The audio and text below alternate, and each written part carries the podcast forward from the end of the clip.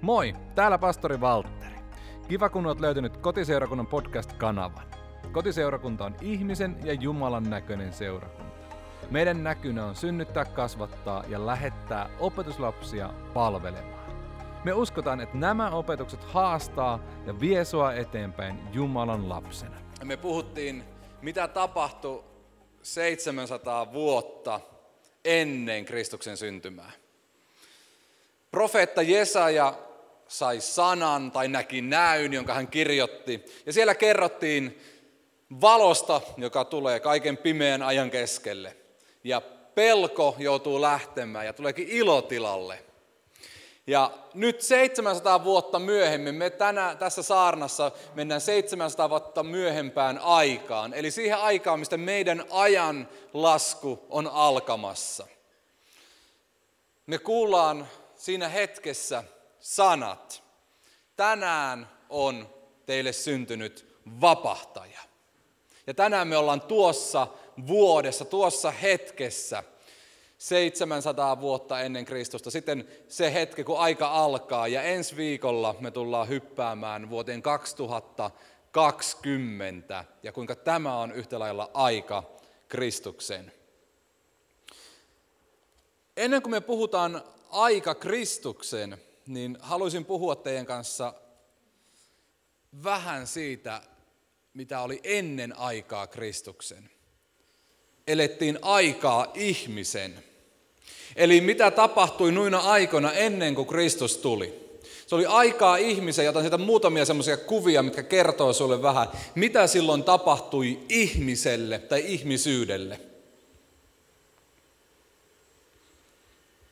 Viime saarnassa mä kerroin siitä, kuinka pimeä on sellainen todellisuus, mitä ihminen ei pysty poistamaan. Ihminen ei pysty kaikessa viisaudessaan poistamaan pimeää, eikä myöskään aika ole se, joka poistaa pimeän. Ja nyt sitä Jesajasta, joka kertoo, että on pimeä aika, pimeyden keskellä elävä kansa, pimeydessä vaeltava kansa, oli kulunut 700 vuotta ja tuo pimeys ei ollut lähtenyt mihinkään. Sitä pimeyttä ei ollut kukaan, ihminen kyennyt poistamaan. Ja nyt ollaan siinä hetkessä, kun se pimeys edelleen vallitsee. Ja muutamia näkymiä siihen. Ensin puhutaan kansasta vähän.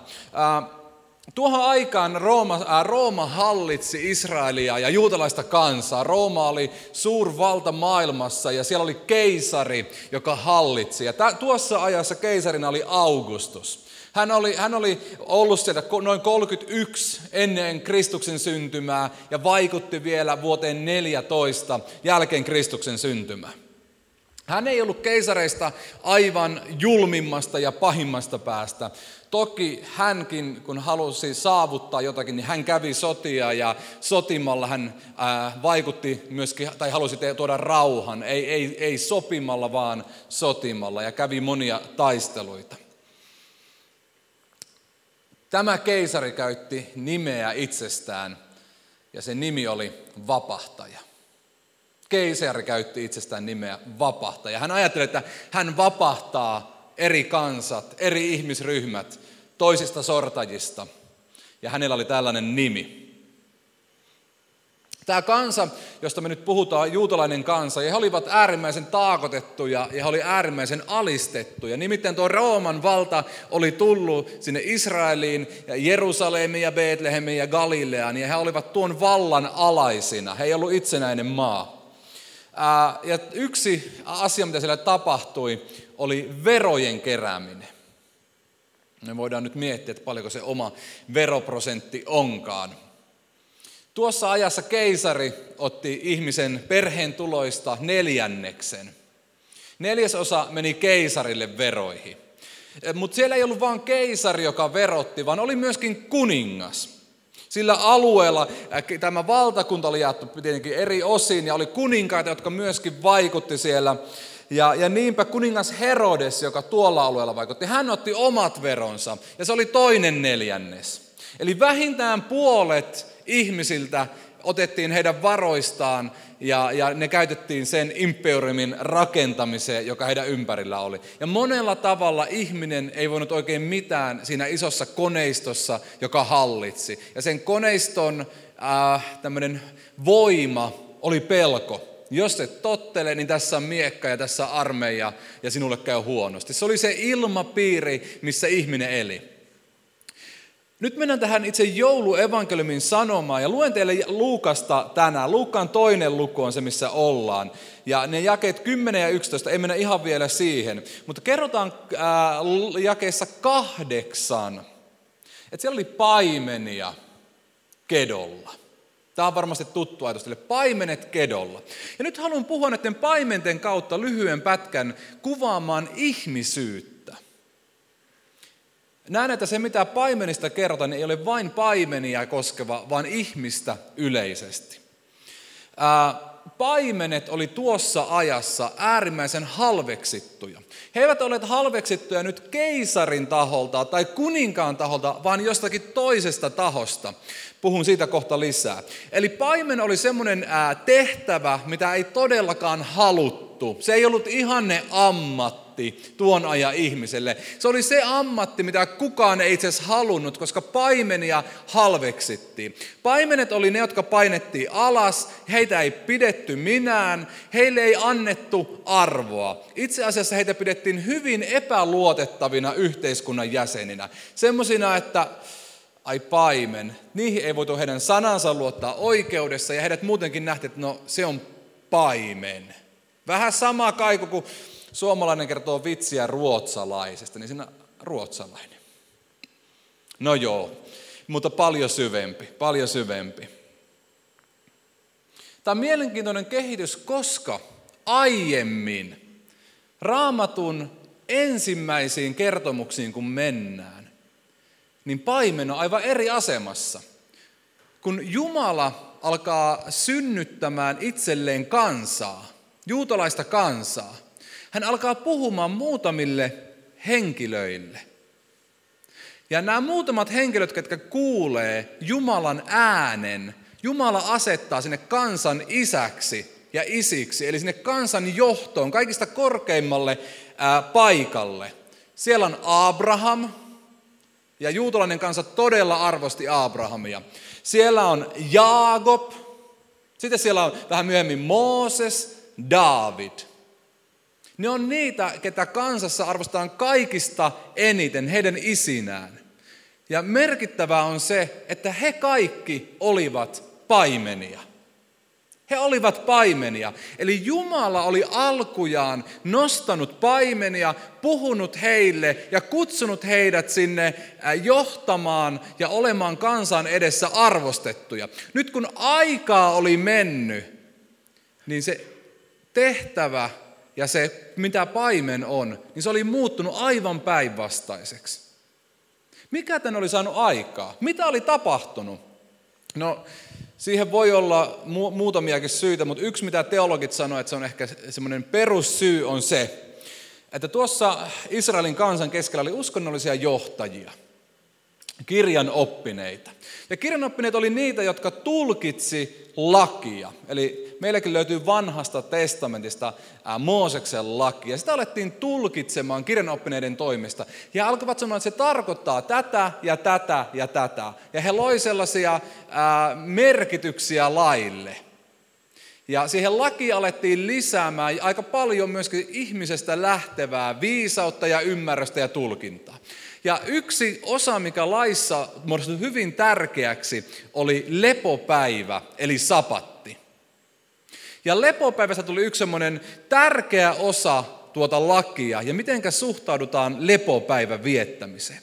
Ja nyt paimenessa oli, paimenella oli se haaste, että heidän lampaillaan ei ollut virtanappia. He eivät pystyneet sieltä paimenen kyljestä painamaan off-nappulaa ja sulkemaan sitä lammasta.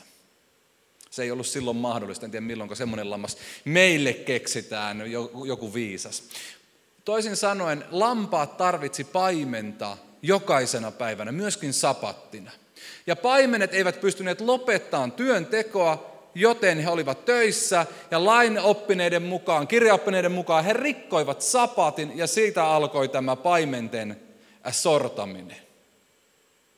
Tämä kuvaa yhtä asiaa, paitsi että se keisari ja se valtio, se yhteiskunta sorti ihmistä, niin myöskin uskonnollinen ilmapiiri oli yksi semmoinen alaspainava tekijä. Ja se uskonnollinen ilmapiiri painoi näitä ihmisiä. Jumala oli kutsunut nämä paimenet. Jumala oli kutsunut ihmisen kuulemaan hänen äänen, loistamaan kansan keskellä, olemaan johtajamassa tai olemaan Jumala äänenä. Ja nyt se uskonnollinen ilmapiiri olikin painanut näitä alas. Ja tämä on toinen, mitä siellä tapahtui. Tällaista aikaa elettiin, uskonnollisesti hyvin taakoittavaa ja myöskin yhteiskunnallisesti hyvin taakoittavaa aikaa. Ja nyt me tullaan aikaan, aika Kristuksen. Ja nyt me luetaan nämä sanat. Enkeli sanoi heille, älkää pelätkö. Minä ilmoitan teille hyvän sanoman suuresta ilosta, joka on tuleva kaikille kansalle. Teille on tänään Davidin kaupungissa syntynyt vapahtaja, joka on Kristus Herra. Ja tässä hetkessä alkaa uusi ajanjakso, aikakausi, ei vaan paimenille, vaan ihmiskunnalle.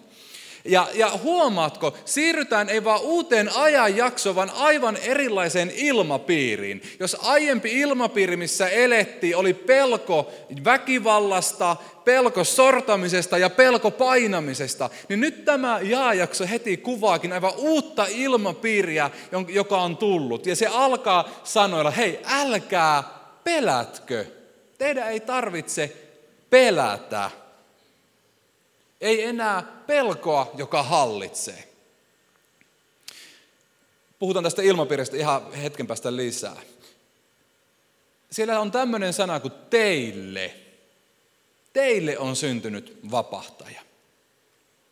Ei vain jollekin ihmiselle, ei vaan, ei sanota, että maailmaan, sinne johonkin päin maailmaa jollekin, vaan nyt puhutaan teille. Eli hyvin henkilökohtainen sanoma. On jälleen aika, kun Jumala puhuu paimenille. On jälleen aika, kun Jumala valitsee ne, ketkä ihmiset on työntänyt syrjään, ketä painetaan sanotaan, että te ette voi kuulla Jumala ääntä, koska te ette pitäisi sitä sapattia, niin nyt on jälleen se aika, kun Jumala alkaa puhumaan paimenille. Ja Jumala onkin nostamassa nämä paimenet jälleen ylös. Ja huomaa, että tämä ei tarkoita vain paimenia, vaan se on kuva ihmisyydestä. Jumala alkaa jälleen nostamaan niitä ihmisiä ylös, jotka tämä ympäröivä maailma tai ilmapiiri on aiemmin painanut alas ja Jumala alkaa puhumaan paimenille. He alkaa monen sadan vuoden jälkeen uudelleen kuulla Jumalan äänen. Ja he, Jumala sanoi, että mulla on tärkeä sanoma ja mä haluan käyttää sinua sen sanoman välittämiseen. Te olette jälleen se, kenelle minä haluan puhua. Siinä vähän aiemmin on kerrottu, että Marian synnyttämisen aika tuli ja hän, hän synnytti lapsen. Se tapahtui tallissa Betlehemissä. Betlehem oli se pieni kylä, kyläpahanen siellä 15 kilometriä Jerusalemista. Siellä asui ehkä 300 ihmistä. He oli pitkälti paimenia ja maanviljelijöitä. Huomaatko, mitä tässä on tapahtunut? Paimenet, Betlehemin paimenet, on lähteneet pois kotoa paimentamaan lampaita. Heidän kotinsa on tyhjä, heidän tallinsa on tyhjä. Ja sinne tyhjään paimenten talliin Jeesus menee tai syntyy. Jumala lähettää Marian sinne synnyttämään. Toisin sanoen, nämä paimenet, jotka oli kaikkien hyljeksimiä, joita ei, josta ei pidetty alkunkaan, joita suoraan vihattiin jopa, heidän kotinsa oli tyhjänä ja Jeesus sanoi, että tämä on hyvä paikka mun tulla. Paimenet olikin antanut tietämättään Jumalalle kodin, missä hän halusi syntyä. Toisin sanoen Jeesus halusi sanoa tälle ihmisryhmälle, sun kotisi on riittävä. Mä haluan olla siellä. Mä haluan viipeä, mä haluan syntyä sinun kotisi. Se on joulun sanoma. Sun koti on just hyvä paikka minun olla. Mä haluan olla sun kodissa. Se ei ollut sanoma pelosta, minkä tämä joulu kertoo, vaan se oli jotain aivan muuta. Älkää peljätkö. Sanottiin hyvä sanoma suuresta ilosta, joka on tuleva kaikille kansalle.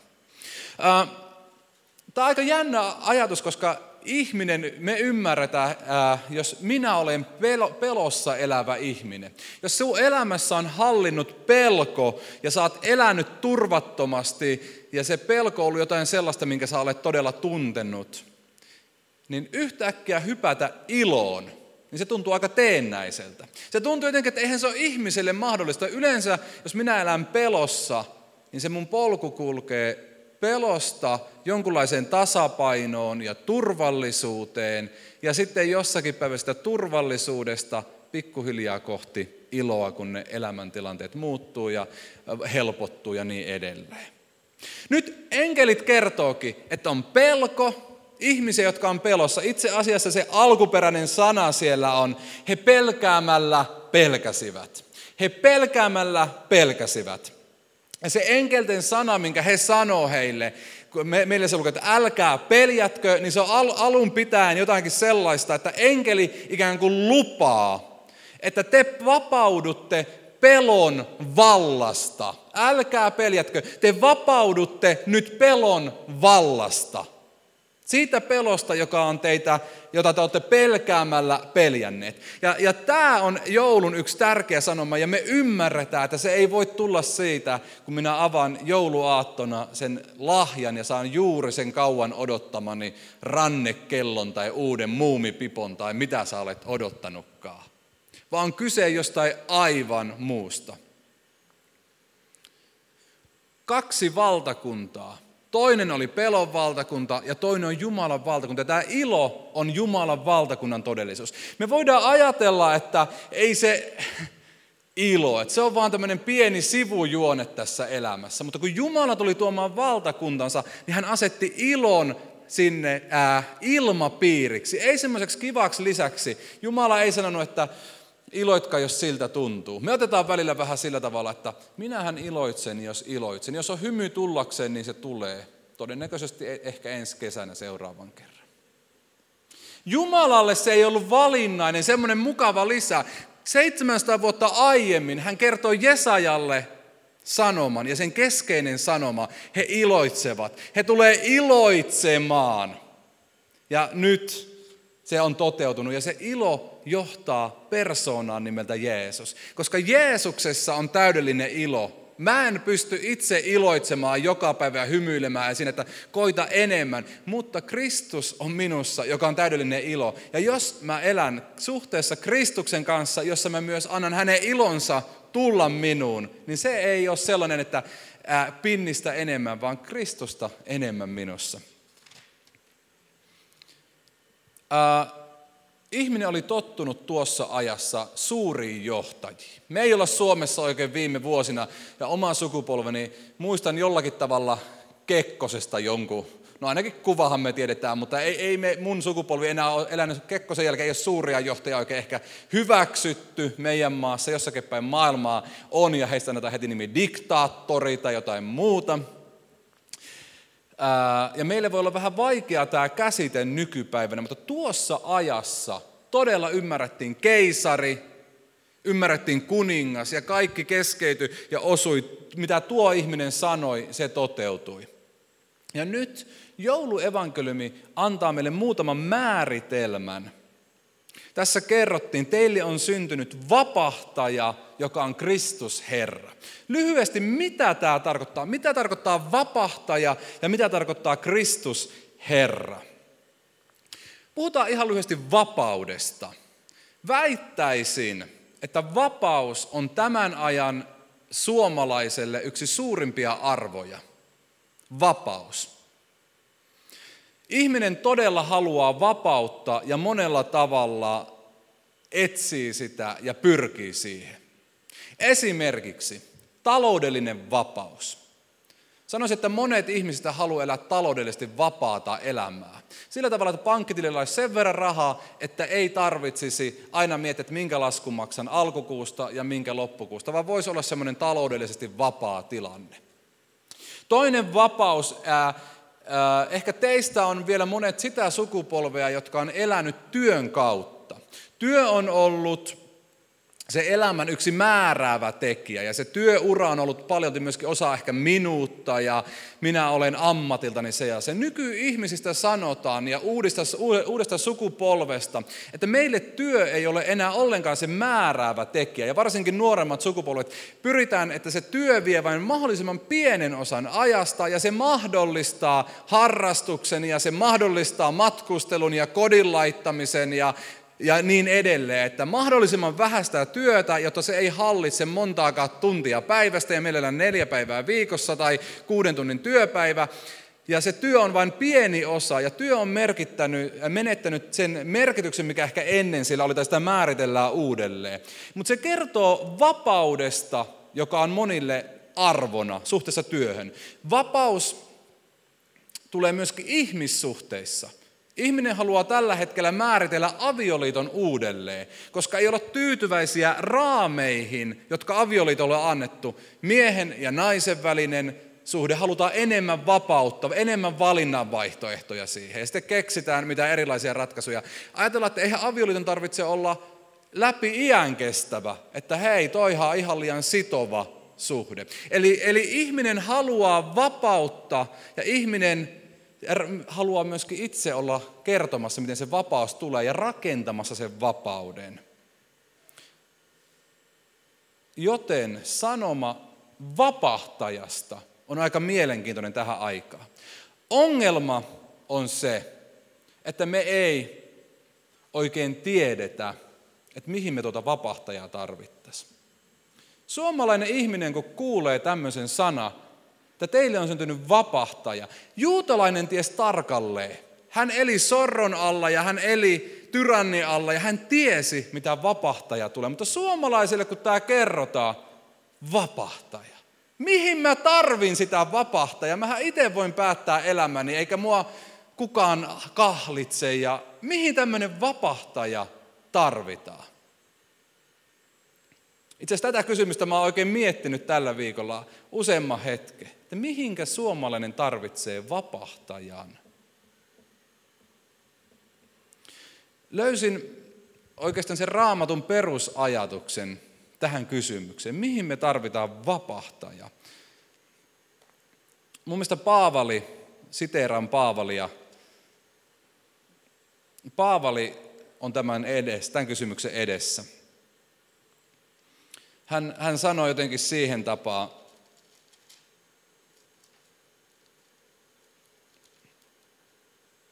jotenkin, että minä kurja ihminen, kuka vapauttaisi minut tästä kuoleman ruumiista? Se on roomalaiskirjassa, sitä ei ole tuolla screenillä seitsemännestä luvusta ja lopusta. Mä kurja ihminen, kuka vapauttaisi minut tästä kuoleman ruumiista? Sitä ennen hän on puhunut siitä, että mä haluaisin tehdä hyvää, mutta mä huomaan, että se mitä mun sydän haluaa, niin mun liha tekeekin ihan päinvastoin. Ja hän puhuu siitä, että mussa taistelee synti. Ja nyt suomalainen ja länsimaalainen ihminen on halunnut viedä sanan synti ja käsitteen synti pois meidän mielistä ja meidän ajatuksista. Ja se ei ole vain ihminen, vaan se on sielun vihollinen, joka tahtoo sen tehdä. Sana synti halutaan mieluummin tehdä semmoiseksi hauskaksi, tai tehdä sitä kiva TV-ohjelma, tai tehdä sitä mukava laulu, joka tuo semmoisen kivan, lämpöisen, pikkusen huvittavan olon sen sanan synti eteen. Ja itse asiassa, jos minä en ymmärrä tai tunne niin kuin Paavali tuntee, että mä oon tehnyt syntiä ja mä tarvitsen vapahtajaa, niin mä en oikeasti ymmärrä vapahtajan merkitystä. Ilman tuntemusta synnistä ihminen ei voi tuntea myöskään tarvetta vapahtajalle. Ja sen tähden synti on tärkeä käsite tässä ajassa kertoa, että raamattu opettaa, että tämä on syntiä. Ja sen jälkeen tässä on vapahtaja, joka vapahtaa synnistä. Toinen määritelmä tässä vielä oli Kristus Herra. Lyhyesti mitä se tarkoittaa. Tämä Herra. Te varmasti omistatte jotakin. Kuka teistä omistaa auton? Taitaa pankki omistaa jonkun teidän autot, kuten allekirjoittaneen. Joillakin se on ihan omaa omaisuutta. Joku omistaa kännykän ja kolmas omistaa koira. Jotakin me omistetaan. Ää, tässä se omistaja on se Herran pääajatus. Omistaja. Tiedätkö, mä sanoin nuorille, kun joo nuorille puhun tästä samasta aiheesta perjantaina. Jos meillä on se koira, niin me sanotaan sille koiralle, olkoon sen nimi tänään vaikka, se oli perjantaina muppe, niin olkoon se nyt pörrö sitten. Pörrö, hyppääpäs näin korkealle. Ja sulla on nakinpala kädessä. Saako koirille vielä antaa nakkeja? 80-luvulla sai, mä en tiedä saako enää, kun on tullut näitä rajoituksia. No, pörrö hyppää näin korkealle. Sitten saatat toisen nakinpalan, hyppää näin korkealle pörrö, ja pörrö hyppää. Me ollaan tehty Jumalasta se pörrö, ja me sanotaan, että Jumala, tänne näin, teepäs näin, hyppääpäs tänne, teepäs toi temppu. Tämä evankeliumi kertoo, että Kristus Herra, me ollaan se koira, hän on se omistaja. Sitä kuvaa lyhyesti sanottuna Kristus Herra. Ja tämä aika tarvitsee Herran todellisuuden. Se, että ihminen tietää, mä en ole hallitsija, vaan on Jumala, joka hallitsee. Se myöskin kertoo mulle sitä, mua ei hallitse mun virheeni, mua ei hallitse mun pettymykset, mua ei hallitse mun synnit, mua ei hallitse mun mielen masennukset, mua ei hallitse nämä asiat. Ne ei omista mua, mutta omistaa Herra Kristus Jeesus. Se on myös äärimmäisen toivoikas sanoma, sanoma Herrasta. Ei vaan sellainen arvoasema-ajatus, vaan myöskin toivo siinä sanassa. Tässä saarnan loppuosassa mä haluan ottaa yhden käsitteen vielä – teille on tänään. Tänään. Tästä alkaa uusi aika. Kristuksen aika. Ja se on määritelty tänään. Jeesuksen syntymä kertoo Jeesuksen suhteesta aikaan. Teologisesti tapahtui kolme syntymää. Tämä yritä ymmärtää tämä ajatus, siinä on hieno opetus. Teologisesti kolme syntymää. Ensimmäinen syntymä, poika syntyy isästä. Poika syntyy isästä. Se on mysteeri, jota en pysty teille selittämään kovin selkeästi. Toinen syntymä, Jeesus syntyy Betlehemissä. Sille on tarkka paikka, aika. Kolmas syntymä, Kristus syntyy sinussa Kristus syntyy minussa. Raamattu sanoo sitä, että Kristus minussa kirkkauden toivo. Kristus sinussa kirkkauden toivo. Kolme syntymää. Poika syntyy isästä, Jeesus syntyy Betlehemissä ja Kristus syntyy minussa tai sinussa. Tämä kertoo kolmesta aikaulottuvuudesta. Poika syntyy isästä. Se tapahtuu ajan ulkopuolella. Ennen kuin maailma luodaan, on Kristus olemassa, on poika olemassa ja on isä olemassa. Se on ajan ulkopuolella. Tämä toinen syntymä Betlehemissä, se tapahtui keisari Kyrenyksen ollessa Syyrian maaherrana. Sillä on paikka ja aika meidän historiassa. Ja kolmas syntymä, Kristus minussa, sen tulee tapahtua jokaisena päivänä. Tänään, huomenna ja tulevaisuudessa. Kasa tässä. Me toivotaan, että tämä opetus kasvatti sua Jumalan lapsena. Lisätietoa meidän seurakunnasta löydät osoitteesta koti.fi. Saat aina tervetullut meidän kotiin.